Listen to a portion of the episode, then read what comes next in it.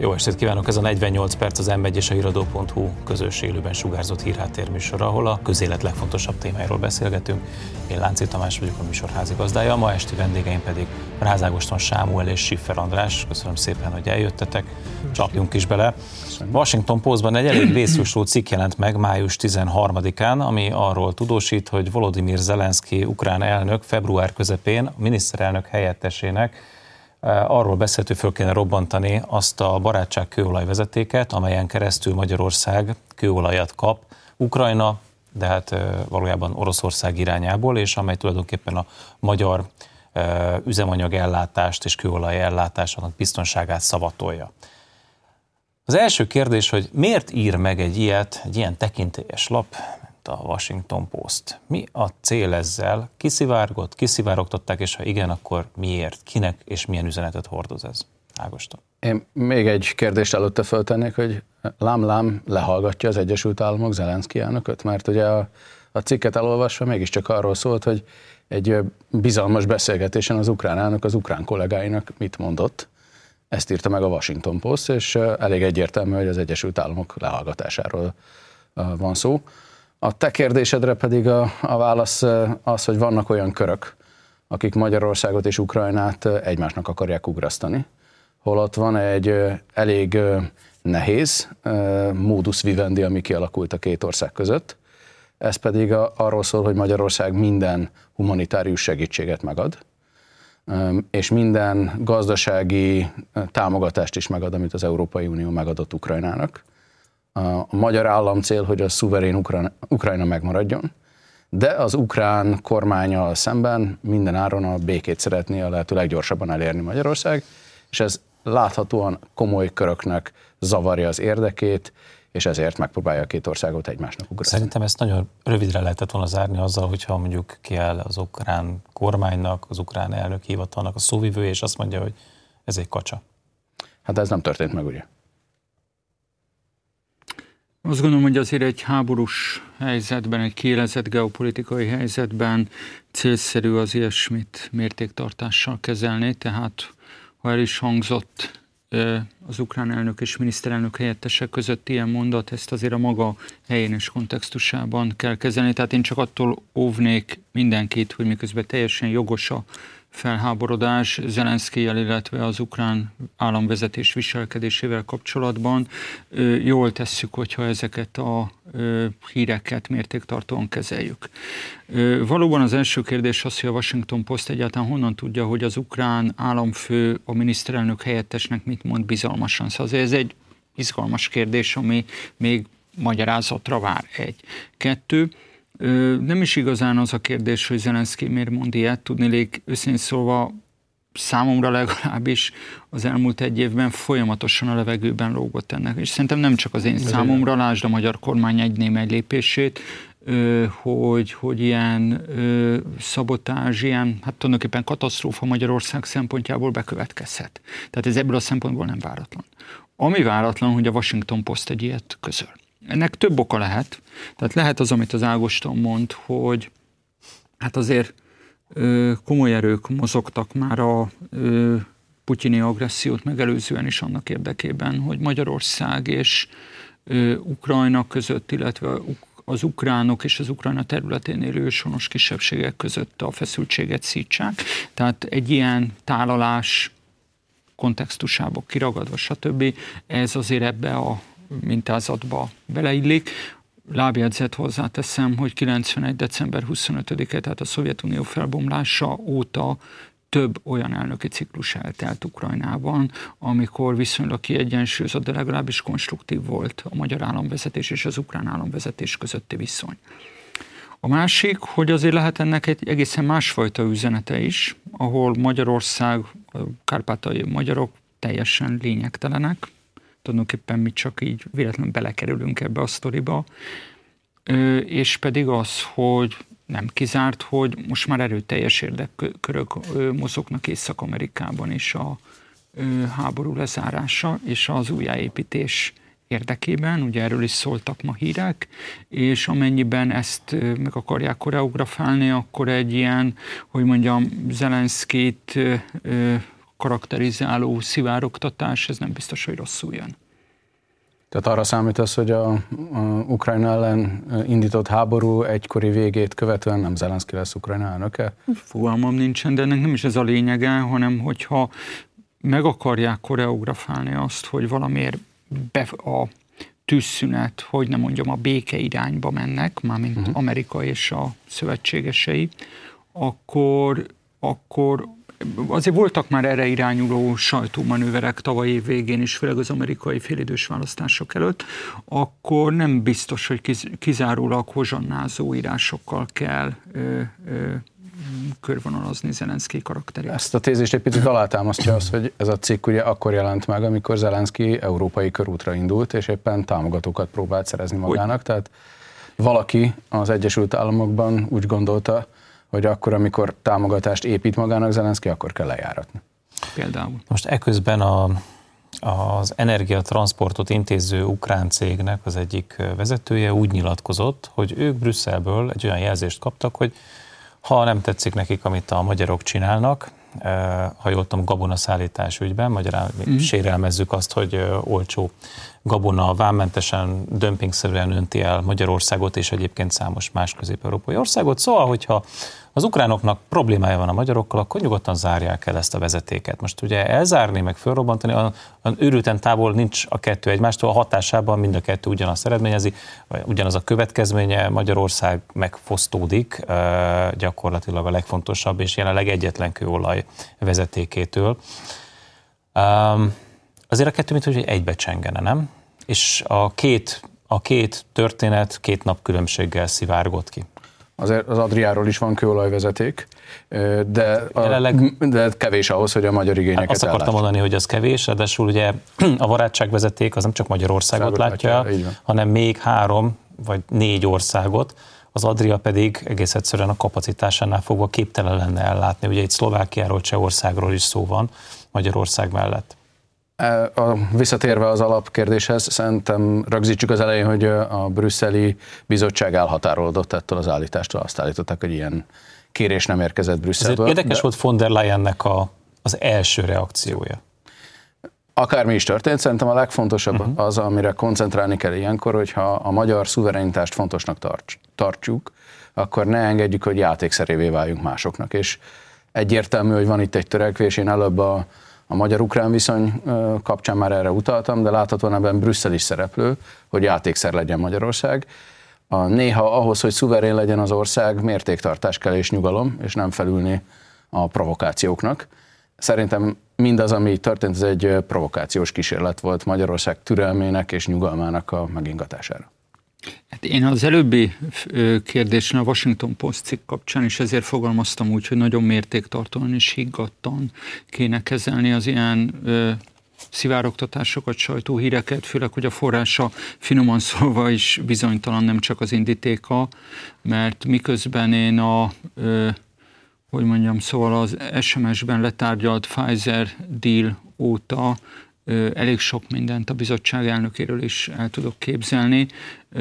Itt ebben az esetben ez annyira lékony maga az információ, az információbázisa, és annyira kockázatos belegondolni abba, hogy, hogy ez ne talántán igaz lenne, hogy szerintem jól tesszük, hogyha ebben a lehető legnagyobb mértéktartást tanúsítjuk.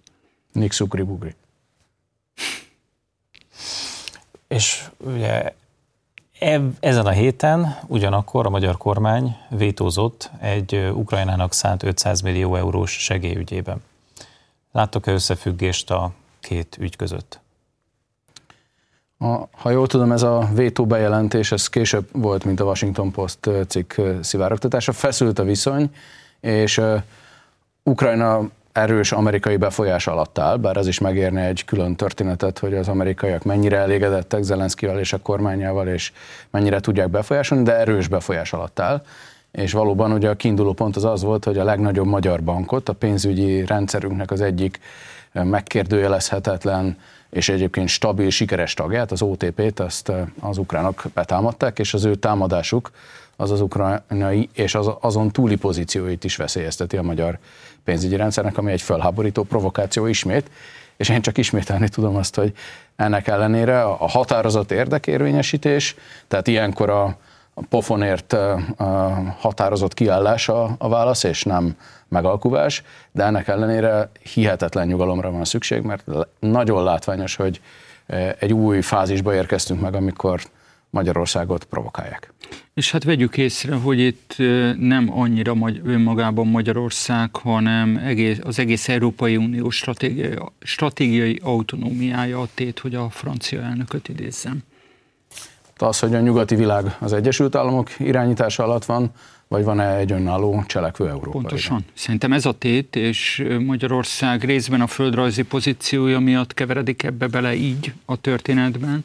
Történetben részben pedig azért, mert az utóbbi években, miközben főleg a putyini agresszió, az orosz invázió óta az Egyesült Államok látványosan nem tűr el semmiféle különutasságot, a magyar külpolitika pedig a doktriner atlantizmus útjáról, mint hogy egy kicsit le, letért volna az utóbbi években, és ezért is nem csak a földrajzi fekvésünk miatt nyilván célpontjai vagyunk ilyen provokációknak, de mondom, ez legkevésbé Magyarországról szól, arról szól, hogy lesz-e újra cselekvő Európa, vagy pedig Európa valóban vazarusa lesz az amerikai Egyesült Államoknak, ahogy ezt a francia elnök volt szíves megfogalmazni. Erre lehet, hogy egyébként választ ad ez a mögöttünk álló hét, hiszen Zelenszky ukrán elnök egy európai körúton vett részt, véglátogatta Rómát, Berlint, Párizst, Londont. És tulajdonképpen ahova elment és kért, ott mindenhol kapott is, legalábbis szóbeli támogatást, pénzügyi, újabb pénzügyi segítséget, meg fegyverszállítmányokat mindenképpen. Az olyan más kérdés, hogy ezek hogyan fognak teljesülni, de úgy tűnik, hogy egyelőre nyitott kapukat dönget. Sőt, egy új eszkalációs fokról beszélhetünk, mert a, a fő kérése a pénzügyi támogatáson túl az volt, ugye, hogy repülőgépeket adjanak Ukrajnának, és jól láthatóan Hollandia és Anglia erre nyitottnak mutatkozik, tehát szerveződik egy F-16-os koalíció, talán így. Szerveződik, ez nem olyan, ez, ez, nem, ez már nem a bejelentés maga? Tehát ilyenkor általában már Igen, a, talán. a gépek alapjáraton ott pőfékelnek valamelyik felszállópályán. Igen, az a vicces, hogy már megint ugye a németek azt mondták, hogy egy pár hónapja, hogy szó nem lehet róla, és még mindig ezt mondják, de láttuk, hogy ez, ez, mennyit ér? ez, ez mennyit ér, és hogy milyen könnyen megváltozik. És milyen érdekes, Tamás, az a kép, hogy itt felelevenített, hogy Zelenszky éppen mely európai fővárosokban műsorozott, ezt tényleg nem tudom másként fogalmazni, mert ha nézzük a fotókat, akkor mindenféle az utóbbi 20-30 évben megszokott európai protokollt túláradóan, túlszárnyalva, melegszívűen fogadták, tehát ilyen risi sunákkal ölelkeztek össze valami helikopter pályán, vagy mi, tehát ilyen egészen bizarr képek jöttek ki, és tedd emellé hogy Ferenc pápa pedig Budapestre látogatott, máshová nem ment el az utóbbi időben az Európai Unió területén belül, és Ferenc pápa az az európai szereplő, aki egy nagyon határozott békekoncepciót fogalmaz éppen meg, és nagyon egyértelműen letette a voksát a Ugye háborúval szemben. Ferenc pápával is találkozott Zelenszky. A Vatikántól nem kért vadászgépeket. Hát, Ennek valószínűleg több oka van. Sztálin elvtárs ugye megmondta, hogy nincsen katonája a Vatikánnak. Kevés tankja van, igen. Utalt rá, hogy a a Vörös Hadseregnek több van, mint a Vatikánnak, de most viccet félretéve mi, mi, mi zajolhatott ott le pontosan? Uh, ugye nem tudjuk egyrészt, ez a... a majd a Washington Post megírják. Majd talán megírják, de azért egy-két részlet mégiscsak kiszivárgott, és már van is fejleménye ennek. Nem volt egy jó hangulatú beszélgetés, nekem az volt a benyomásom. Talán láttátok a képeket, hogy Zelenszky lepattant a székbe, és még a pápa állva maradt, amikor megérkezett a szobájába, tehát mondjuk nem a protokoll előírásai szerint kezdődött a beszélgetés, 40 percig tartott, és utána a, a sajtótájékoztatóján az Elenszki lényegében üzent a pápának, hogy ő, ő a békét úgy képzeli el, hogy a teljes korábbi területe visszaáll Ukrajnának, ami egy ukrán szempontból teljesen érthető követelés, de valójában ennek a diplomácia nyelvén az volt az üzenete, hogy nem akar jelenleg békét Zelenszky. A pápa pedig nem tartott sajtótájékoztatót, viszont ma bejelentette, hogy Ukrajnába is és Oroszországba is békeküldöttet fog küldeni egy-egy bíborost, tehát eh, láthatóan másképp gondolkodnak. Ennek ellenére gondolom azt, hogy fontos volt ez a találkozó nagyon. Hadd kérdezzem meg, tehát két ortodox országról beszélünk, egy katolikus bíborosnak de nem csak kérdezem, Azért hogy... Ukrajna mi... nem teljesen ortodox. Nem teljesen ortodox, valóban részben görög-katolikus, de mondjuk úgy, hogy azért a, a katolikus egyház nem ott birtokolja a legerősebb pozíciókat. Mit tud tenni ott egy bíboros? Hát reméljük sokkal többet, mint gondolnánk. Valahol mégis az, van, az a helyzet, hogy egy független fél tud lenni, egy harmadik fél tud lenni, mert a egyik ortodox országban sem a katolikusok a legkedveltebb felekezet, ezért ha ügyesen teszi, és nem magátolja az előtérbe, hanem tényleg közvetíteni próbál, akkor akár csodát is tud tenni. Hát meg azért tegyük hozzá, hogy azért a budapesti látogatás céljával, időzítésével kapcsolatban itt sokféle fejtegetés elhangzott az elmúlt hetekben, de az egyik legárulkodó belem, hogy a budapesti látogatását kihasználta arra, hogy a moszkvai metropátriárkának az itteni küldöttével, követével találkozzon valószínűleg nem tisztán teológiai ami, természetű kérdésekről esett. Így van, egész biztos. Ami nagyon fontos, hogy egyik oldalra se akar állni a pápa, miközben az ukrán nép szenvedésére mindig felhívja így a figyelmet. Van, így van. Megpróbálja megőrizni azt a pozíciót, ami egy nagyon nehéz egyensúlyozás, hogy mind a két féllel tárgyalóképes maradjon. Hm. Ugyanakkor nem csak a pápa fog küldötteket veneszteni ebbe a Ukrajnába, de május, eles, e, május elején sor került egy egy elég érdekes találkozóra, ami talán nem kapott olyan nagy hangot. A BlackRock nevű amerikai nagy befektetési alapnak az alelnöke Philip Hildebrand látogatott el Zelenszky elnökhöz, és beszéltek az ország újraépítéséhez, és alelnök úr kifejtette, hogy ő hatalmas fantáziát lát Ukrajnának a, a, az újjáépítésébe. Bár nekem erre van egy válaszom, de hadd tegyem föl a farizeus kérdést, hogy ez most egy újabb Marshall terv, vagy, vagy egy jó üzlet? Attól félek, hogy ennek a András az igazi szakértője. Az én szempontomból a Marshall terv még jönni fog, nem ez a Marshall terv, ez a Marshall terv pénztára, ahol majd átveszik a Marshall terv összegeit, és befektetők valóban majd egyszer a háború után újra fogják építeni Ukrajnát, ami egy nagyon nagy üzlet lesz az amerikai befektetők. Én most itt hallottam, hogy közben András elszámolt magában tízig, hogy a vérnyomását levigye valahogy száz alá, már az alsó értéket. Száz alatt szokott lenni. szóval én pont erre próbáltam az imént is utalni, hogy amikor a BlackRock elkezd mocorogni, hogy tulajdonképpen szívesen részt venni az újjáépítésbe, akkor minden tiszteletre méltó vatikáni erőfeszítés ellenére lehet, hogy ez biztosabb jele annak, hogy az Egyesült Államok elszánja magát legalábbis a konfliktus befogyasztására, hiszen újjáépíteni csak ott lehet, ahol nem dörögnek a fegyverek. Viszont azért ez a történet ezzel ágazik máshová. És ez pedig a magántőke alapoknak a léte.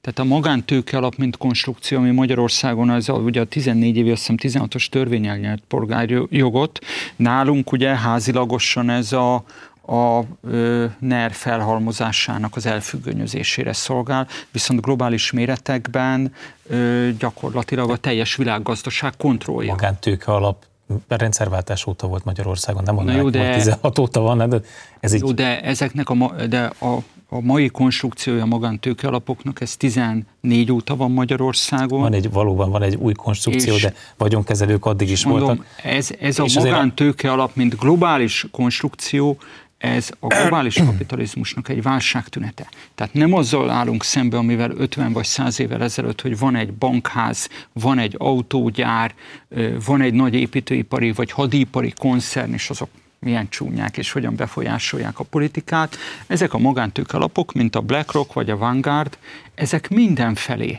tehát az agrobizniszbe, lásd ennek az adott esetben az érdekeltségeit Ukrajnában, ott vannak a Big Pharmában, ott vannak a Big Techben, tehát gyakorlatilag... És a fegyveriparban? Hát természetesen. Tehát gyakorlatilag a teljes világgazdaságon rajta tudják tartani a kezüket én azt gondolom, hogy amíg ezeknek a cégeknek az elszámoltathatósága, hát részben itt házilagosan Magyarországon, de hát leginkább globálisan nem megoldott, addig egészen farizeus dolog a tengeren túlról, a jogállamról, meg az emberi jogokról hadoválni.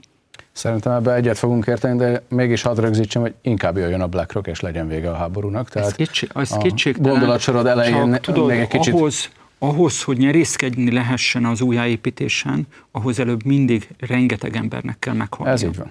Ez így van, és ezért nagyon ravasz dolog, ha valaki a fegyveriparba is, meg az újjáépítésbe pontosan, is befektet. Pontosan.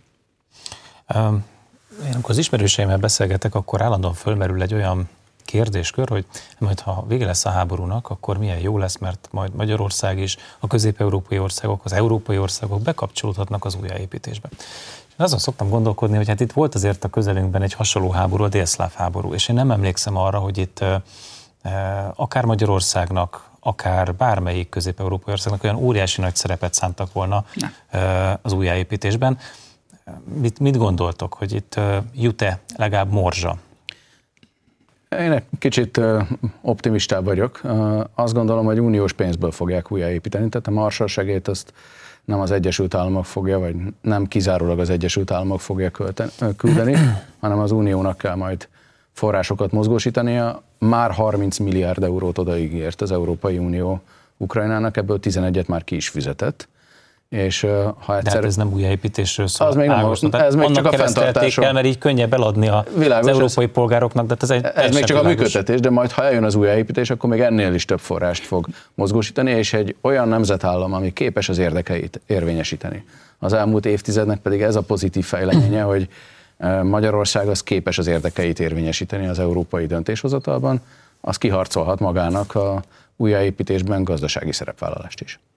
Hát, Ágoston, azért az utóbbival kénytelen vagyok vitatkozni, mert Magyarország például a ö, ö, termőföld forgalom dolgába, vagy a ö, GMO, ö, ö, men, Európa GMO mentessége dolgába, vagy a vegyi anyagpolitikában, a vegyi anyagszabályozásban, Brüsszelben nem nagyon tudott pozíciókat kiharcolni, az elmúlt 12 évben sem.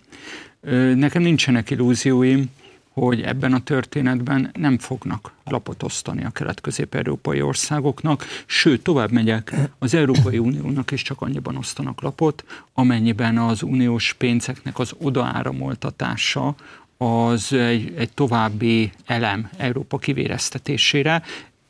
És még egy dolog, hogy ez csak látszólag egy kis színes, bár rendkívül tragikus, hogy ma például uniós bürokraták arra hivatkozva nem adnak támogatást mediterrán országoknak a, az illegális migráció elleni fellépésre, hogy nincs már több forrás az Ukra, mert hogy Ukrajnába kell a pénz.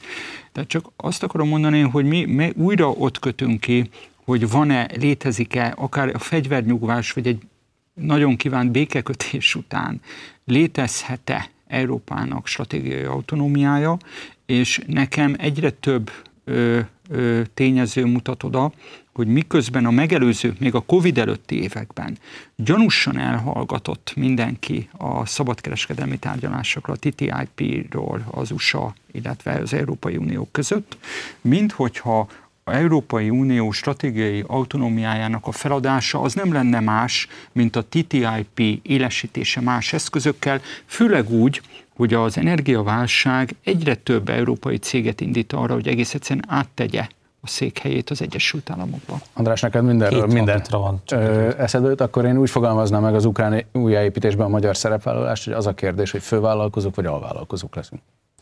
Most egy rövid szünetet tartunk, a beszélgetést a hírek után folytatjuk. Itt a 48 percben tartsanak velünk a második részben is.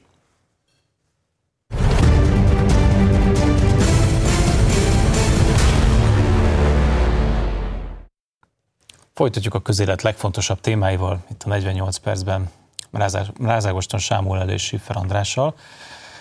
És héten Budapestre látogatott az Európai Parlament Költségvetési Ellenőrző Bizottságának delegációja, hogy tájékozódjanak, és ezt most muszáj leszek olvasni, mert hogy ezt a brüsszeli bigfa nyelvet nem beszélem, tehát, hogy tájékozódjanak a helyreállítási és ellenálló képességi mechanizmus Magyarországi működtetésére és ellenőrzésére kialakított folyamatokról.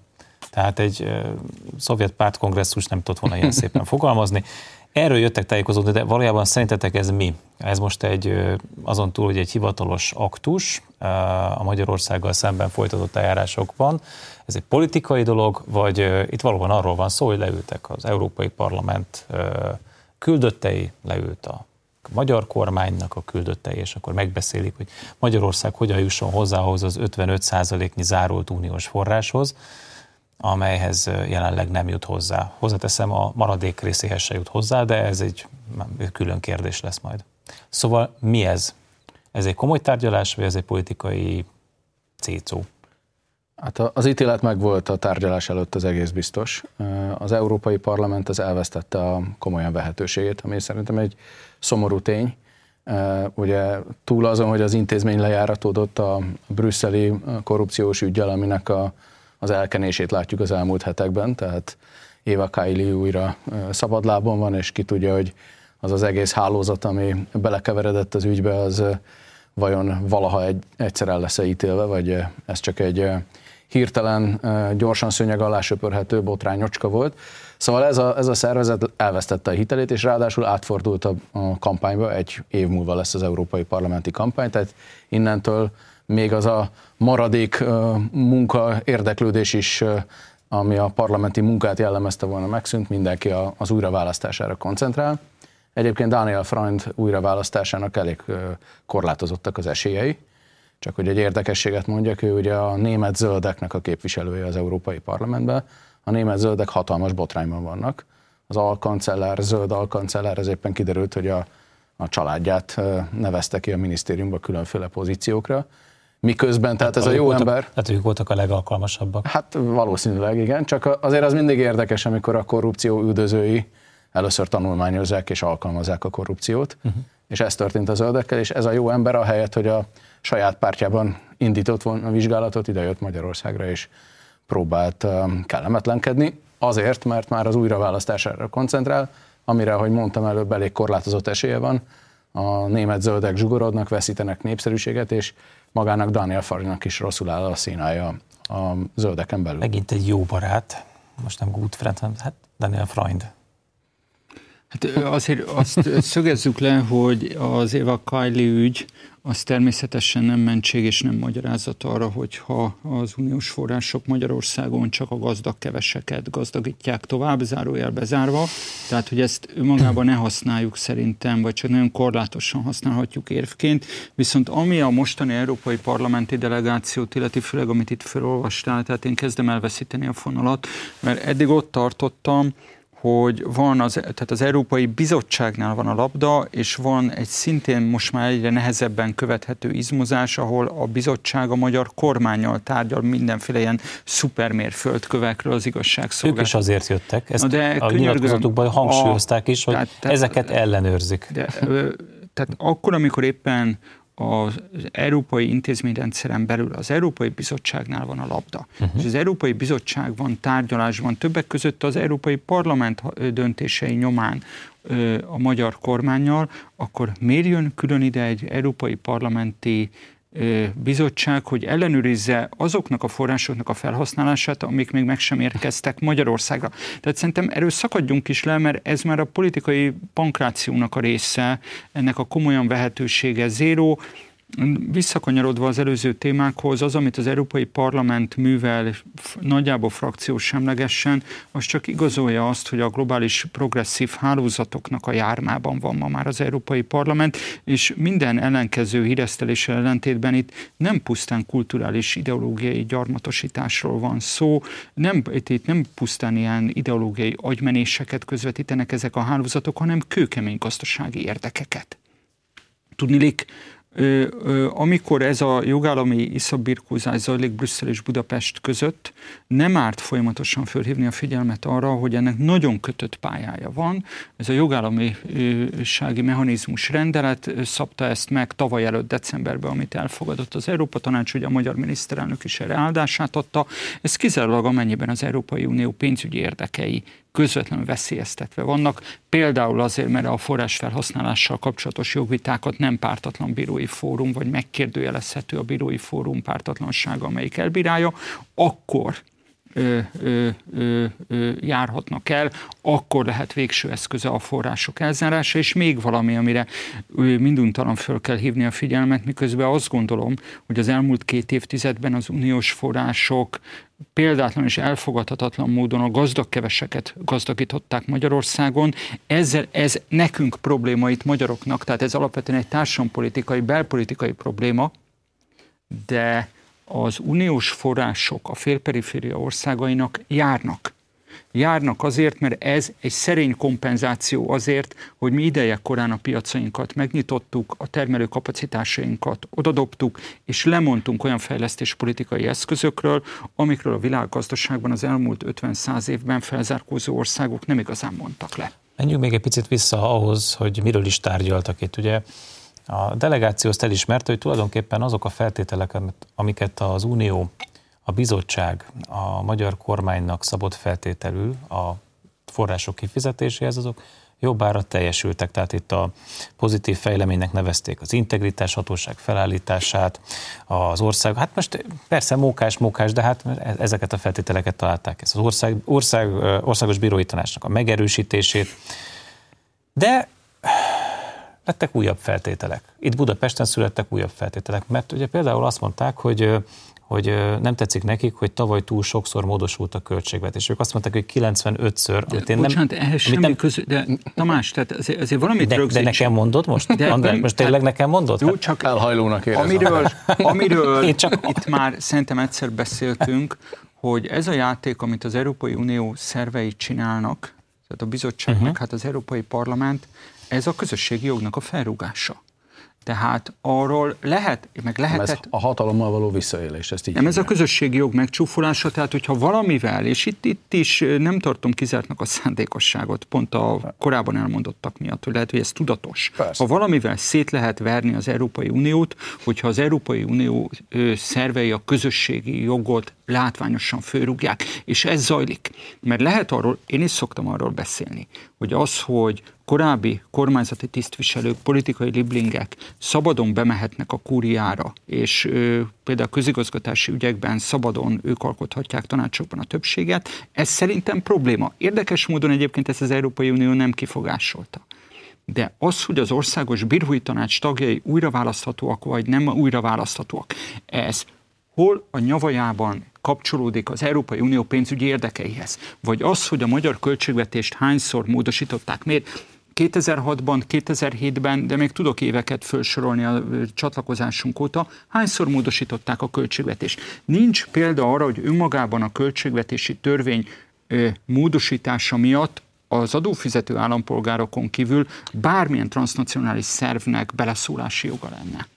Ez így van, de az egész... Arról nem is beszélve, hogy tehát azért a tavalyi év mondjuk egy finoman szó is rendellenes év volt. A megelőzőek is, igen. De mondjuk azért, azért tehát tényleg Mármint kitörtek. a Covid óta. A Covid óta, de azért azt szerintem a 22 az egy tényleg a annus horribilis. Jó, de azért azt tudjuk, hogy ha meg nem módosította volna Magyarország a költségvetését, akkor azzal lenne a baj, hogy nem de módosította a költségvetést. Na de ez az egész ez... egy abszurd dolog, nem akar pénzt adni egy bizonyos érdekkör Magyarországnak, és ha teljesítjük a feltételeket, akkor újabb feltételeket próbálunk. Az András az első részben azt mondta, hogy a délieknek nem is jut pénz, mert hogy elment Ukrajnára. Nem lehet, hogy egész egyszerűen az a pénz, ami nekünk és ugye Lengyelországnak erről nem beszélünk, nem hogy nem jár? Tehát, hogy az, Ezt azért az én nem hiszem egyébként, ha már Lengyelországot szóba hozod, ez egy érdekes dolog, mert Lengyelország ugye választás lesz szeptemberben. Uh-huh. Én sokkal inkább erre gyanakszom, hogy, hogy októberben, bocsánat, hogy a lengyel választásokig nem akarnak pénzt adni senkinek hát, sem. És utána meg európai parlamenti Csak választás lesz? Ágosan, ami nagyon izgalmas, hogy ugye Magyarországgal kapcsolatban a európai döntéshozó fórumokon ugye két dolgot szoktak felemlíteni, nem minden alap nélkül, hogy a magyar adminisztrációnak sokszor megmagyarázhatatlanul közeli kapcsolatai vannak orosz üzleti érdekekkel, gondolok itt a Nemzetközi Beruházási Bankra, másrészt pedig a korrupció. Lengyelországot sok mindennel, tehát Kaczynszkékat sok mindennel meg lehet vádolni, de azzal, hogy bármilyen közeli barátságot alap, ápolnának moszkvai körökkel, aligha, és korrupciós vád sem hangzik el Kaczynszkékkal szemben, mindennek ellenére a lengyel források is blokkolva vannak.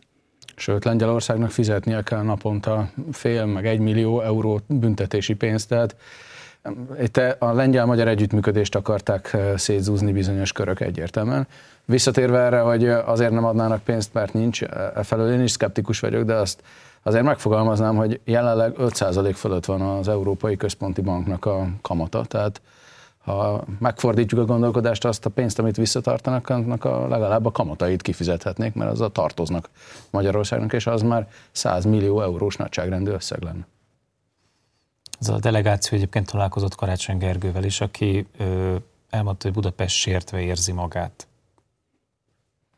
Szerintem Félve nézek nagyon rá, hogy megkérdezem, hogy mire Nem, gondolt a Tamás, költő. Én nem tudom, nem is, tehát én viszonylag kevés kísérem figyelemmel a várospolitikai dolgokat, de önmagában, hogyha ide jön egy külföldi vezető, ahogy a római pápa is, vagy az Európai Uniónak valami melyik szerve, és találkozik a főváros főpolgármesterével, szerintem ez egy nagyon helyes dolog.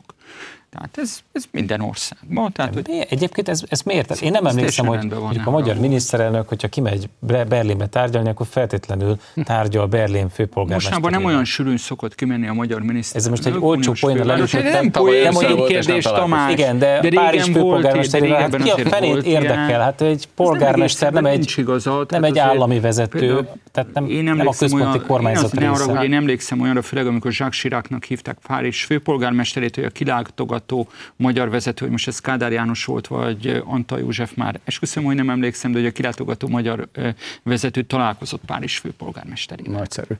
A, régen minden jobb volt. A, a, a, a, ami az igazán érdekes, hogy Karácsony Gergely, ha találkoznak vele, akkor a nemzeti érdekek képviselőjeként lépe föl, vagy pedig ö, engedi, hogy játékszerré váljon egy ilyen bizottságnak a kezében, és elmondja, hogy Orbán... Finom megfogalmazás, hogy engedje. Hát, Hát igen, a a kérdés a, megvan a válasz. magát. Megvan a válasz, hogy sajnos Karácsony Gergely ezt a hibát elkövette, amit más szerencsésebb országokban még a, a politikai táborokon felül sem követnek el polgármesterek szemben a saját nemzeti Most kormányukkal. komolyra ford, nem akartam elviccelni a kérdésedet, elnézést Tamás.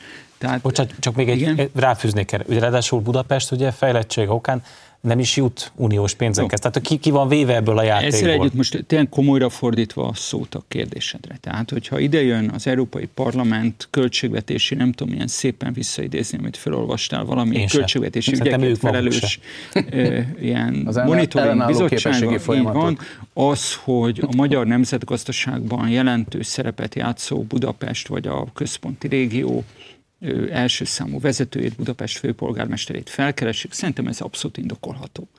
Én szerintem nem ezért keresik. de mondom, ez önmagában, mondom most viccet, tréfát és gunyolódást félretéve, uh-huh. ez szerintem teljesen rendben van. Mert hogyha valóban a magyar gazdaság állapotáról tájékozódni akarsz mélységében, uh-huh. akkor a kormányzati tisztviselők, országgyűlési, vagy éppen magyar EP képviselők mellett a legnagyobb és budapesti önkormányzat vezetével találkozni szerintem tök rendben van. Az más kérdés, és az a helyzet, hogy nekem erről Karácsony Gergelyel már akkor is vitám volt, amikor egy frakcióban ültünk, hogy tipikusan belpolitikai kérdéseket, hát legalábbis nem szerencsés és nem helyén való utaltam én kivinni európai fórumokra, tehát az, hogy a fővárosi önkormányzatnak milyen vitája van a magyar kormányjal, szerintem ez a legkevésbé sem tartozik egy ilyen monitoring bizottságra, külföldi szervezetekre, az, hogy tájékoztatja arról, hogy egyébként a főváros milyen állapotban van, milyen nagyszerű fejlesztéseket indít a fővárosi önkormányzat. Szerintem, ha már a fővárosiakat erről nem tájékoztatja, legalább az Európai Parlament tisztségviselői tájékoztathatja. Ehhez nincs mit hozzátenni. Nekem még csak egy kérdésem van, hogy hogy lehet végigcsinálni egy ilyen delegációs kiküldetést, főleg a baloldali EP képviselők részéről, úgy, hogy tudod, hogy egyébként egy, kolosszális egy kolosszális korrupciós ügy van a hátad mögött. Ez hogy, hogy, hogy tudják ezt? Hol vannak itt baloldali EP képviselők? Eva Kylie baloldali. Ja, Messze- megint a szemantikai vitánk. Hát ez nem szemantika, ez a kaviár baloldal, ez nem, nem vicces, Tamás. Tehát eh, nézzünk szembe azzal Jó. a valósággal, Én hogy tudom, a hidegháború... Ne, megsértettelek. ne, nem De, de, de, de, de, csak könyörgöm, fogalmazom rö- röviden párosan. műsoridő. Röviden Pontosan. műsoridő. Karrieristák. És el kell játszani ezt a szerepet. Progresszív. Nem, hát nem, ez, ez egy Különben súlyos nem- kérdés. Magukat Ágoston. progresszív- A hidegháború után a, Nem a hidegháború után a, egész egyszerűen egy progresszív gyarmatosítás történt az európai baloldalon. Egyébként Jó, De lenne, ha kérlek, lenne. válaszolj egy pillanatra a kérdésre. Tehát, hogy ez mégiscsak azért ez- ez szerintem eléggé diszonás. Tehát ide jönnek vizsgálni a korrupciót, azoknak a pénzeknek az ügyében, amit nem is adnak oda. Tehát megnézik, hogy ellopták ki azt a pénzt, amit nem adtak oda. Miközben egyébként egy egészen komoly börtönválogatott jött össze az Európai okay, Ez, Parlamentben. ezért kulcskérdés az, hogy megindult a kampány, az európai parlamenti kampány, és ezek az emberek most azon izgulnak, hogy fölkerülnek a listára. Megmarad-e a jól fizető helyük, mandátumuk, és ezért teljesíteni kell. és ezért hajlandóak karrieristaként eljátszani szerepeket. És komoly választ szeretnél, Tamás? Igen, okay. szeretném. A komoly, komoly válasz, választ. pedig úgy, a komoly és érdemi válasz pedig úgy néz ki, hogy ebben is az mutatkozik meg, mint sok más esetben, például amikor a forgóajtó effektus a washingtoni adminisztrációban akadály nélkül érvényesül négy évről négy évre, hogy a centrum országok ö, egyébként te, teljes alappal korrupciónak nevezik azt, amikor a félperiférián a politikai hatalom lenyeli a gazdaságot, de mi meg jól tesszük, hogyha innen Kelet-Közép-Európából korrupciónak hívjuk azt, amikor a gazdasági hatalom a centrum országokban, Brüsszelben és Washingtonban lenyeli a politikát. Nos, vészesen fogy az időnk, viszont volt egy vasárnap két időközi választás is, önkormányzati Kiskörösön és Gödön, ami valahogy szerintem a magyar sajtóban nem kapott kellő figyelmet, pedig számomra nagyon-nagyon sok tanulsággal szolgált. Ugye Kiskörösön het, közel 75%-kal nyert a Fidesz polgármester jelöltje. Persze nem nagy meglepetés, mert Kiskörös egy fideszes többségű város volt korábban is. Igazából ami érdekes, az a mértéke, és Göd is szimbolikus, hiszen mégiscsak ott van ugye a legnagyobb működő magyarországi akkumulátorgyár, és az ellenzék tulajdonképpen az elmúlt hónapokban egy nagyon komoly legalábbis az ellenzék bizonyos pártjai komoly kritikával illették a kormányzati terveket, akkumulátor. Helyesen. Szerinted helyesen. Ennek ellenére mégiscsak a kormány, áll, kormány többség által támogatott önkormányzati jelöltre szavaztak legödön kétharmados arányban. Mit olvastok ki ezekből az önkormányzati választási eredmények? Szerintem pont, hogy megbukott ezzel az akkumulátorok elleni kampány, és a, az a válasz győzött. Azért még ne bontsál várj, várj, várj, Az a válasz győzött, hogy az akkumulátorokat önmagában nem szereti senki. Vagy bizonyára kevesen szeretik, a, és a, olvad meg a szívük, ha akkumulátorokról van mérnökök. szó. Legfeljebb a mérnökök. De ha az az üzenet, hogy az akkumulátoripar az a jövő járműgyártásának az alapja, és Magyarországon a legszigorúbb környezetvédelmi normák betartásával, akár Németországban vagy az Egyesült Államokban épülnek ilyen gyárak, és ezáltal biztosítjuk a magyar járműipar jövőjét, és ezért egy határozott, döntésképes vezetés lehet választani, aki nem a kormány elleni olcsó politikai akciókat szervez, hanem megpróbálja a szakmailag legjobb megoldást biztosítani a település számára, akkor ennek van többsége a demokratikus folyamatban. Na most, a műsoridő korlátossága okán ebbe a vitába most sem fogunk tudni belemenni. Egyetlen apró nem az akkumulátorokat? Eh, nagyon nem, de nem csak azt nem szeretem Ágoston, én azt se szeretem, hogyha Magyarország, a magyar nemzetgazdaság jövője az autógyártásra van felfűzve, de ezt a meccset most nem fogjuk tudni itt lejátszani. Visszatérve az eredeti kérdésre, igazán nem akarom lelőni a poént és elvenni Ágoston vagy a Nézőpont Intézet kenyerét, de engem például az lepett meg, hogy egyik közönkutató intézet se buherálta ki az eredményekből, hogy szerintem, de ha javítson ki az Ágoston, egészen nem, nem, nem, erre már régóta készültem, nem tudtam, hogy ezt ide fogod hozni. Én nem tudok arról, hogy időközi választáson, ott, ahol egyéni körzetet, nagy településről van szó, nominálisan többet kapna egy párt, mint amennyit kapott a rendes választáson. Ebben a körzetben az elhunyt Fideszes képviselő 260 szavazatot kapott most hétvégén 261 szavazat, tehát egyel többet kapott. Ez azért fontos, mert tipikusan az időközén kevesebben szoktak el, elmenni, mm. tehát aki nagyon elveri az ellenfelét, az is nominálisan, valahol ott a közelébe van a teljes mozgósításnak, de nem tudja elvinni a teljes tábort. Ö, tehát az elhunyt Fideszes képviselő 40, hiába Fideszes város kiskörös, nem sikerült 50%-ot behúzni, a 49-el nyert, most ebből lett 75. A másik pedig Göd. Az akkumulátor gyár és az akkumulátor botrány, Samsung körül botrányon kívül azért még egy fontos jelzés van, hogy amit ott a momentumos polgármester, meg a DK-s, LMP-s, én nem tudom milyen alpolgármesterek cirkuszt produkáltak, az önmagában egy bizonyítvány arról, hogy ez a konglomerátum egyébként mire képes egy olyan településen, ami a 19-es önkormányzati választáson még úgy nézett ki, mint ami zászlós hajója len, lehet a kormányra készülő ellenzéki összefogásnak. Tehát az, hogy Kammerer egyébként nem csak polgármesterként, hanem egyéniben is mhm. gyakorlatilag kiütötte az ellenzéket, az ö, szerintem nem annyira az akkumulátorgyár körüli históriáról szól, hanem arról, hogy akkumulátorgyár ide-oda, a totális és mindenféle ideológiai sallangtól megfosztott alkalmatlanságot bizonyította az ottani városvezetés. Ez így van, a közvéleménykutatók megtámadtatása okán azért azt hadd jelezem, hogy miközben nagyon érdekes részletre hívtad fel a figyelmet, ebből ne általánosítsunk, tehát a következő év szerintem még sok fordulatot és, és nehéz munkát rejt magába, ebből, hogy ez, ez ne egy egyedi eset. Ebbe, ebből egy dolog, egy dolog azért következik, ami egyébként a kormányoldalnak sem ö, teljesen ö, ö, hátradőlést ígér, hogy jelen pillanatban az, amit az elmúlt egy évben a parlamenti ellenzék, vagy a parlamenti ellenzéknek a nagyobb része produkált, tehát hogy a militáns tempót még tovább próbálják turbózni minden szinten, ennek a lehetőségei meglehetősen korlátosak. A probléma viszont az, hogy ettől még vannak súlyos társadalmi feszültségek az országban, akár az akkumulátorgyár telepítések körül is, vagy éppen a közoktatásban, és hogyha ezt a parlamenti ellenzék nem képes becsatornázni, kormányképes alternatívaként becsatornázni, ezek egészen váratlan módon tudnak robbanni, és ez senkinek nem érdeke.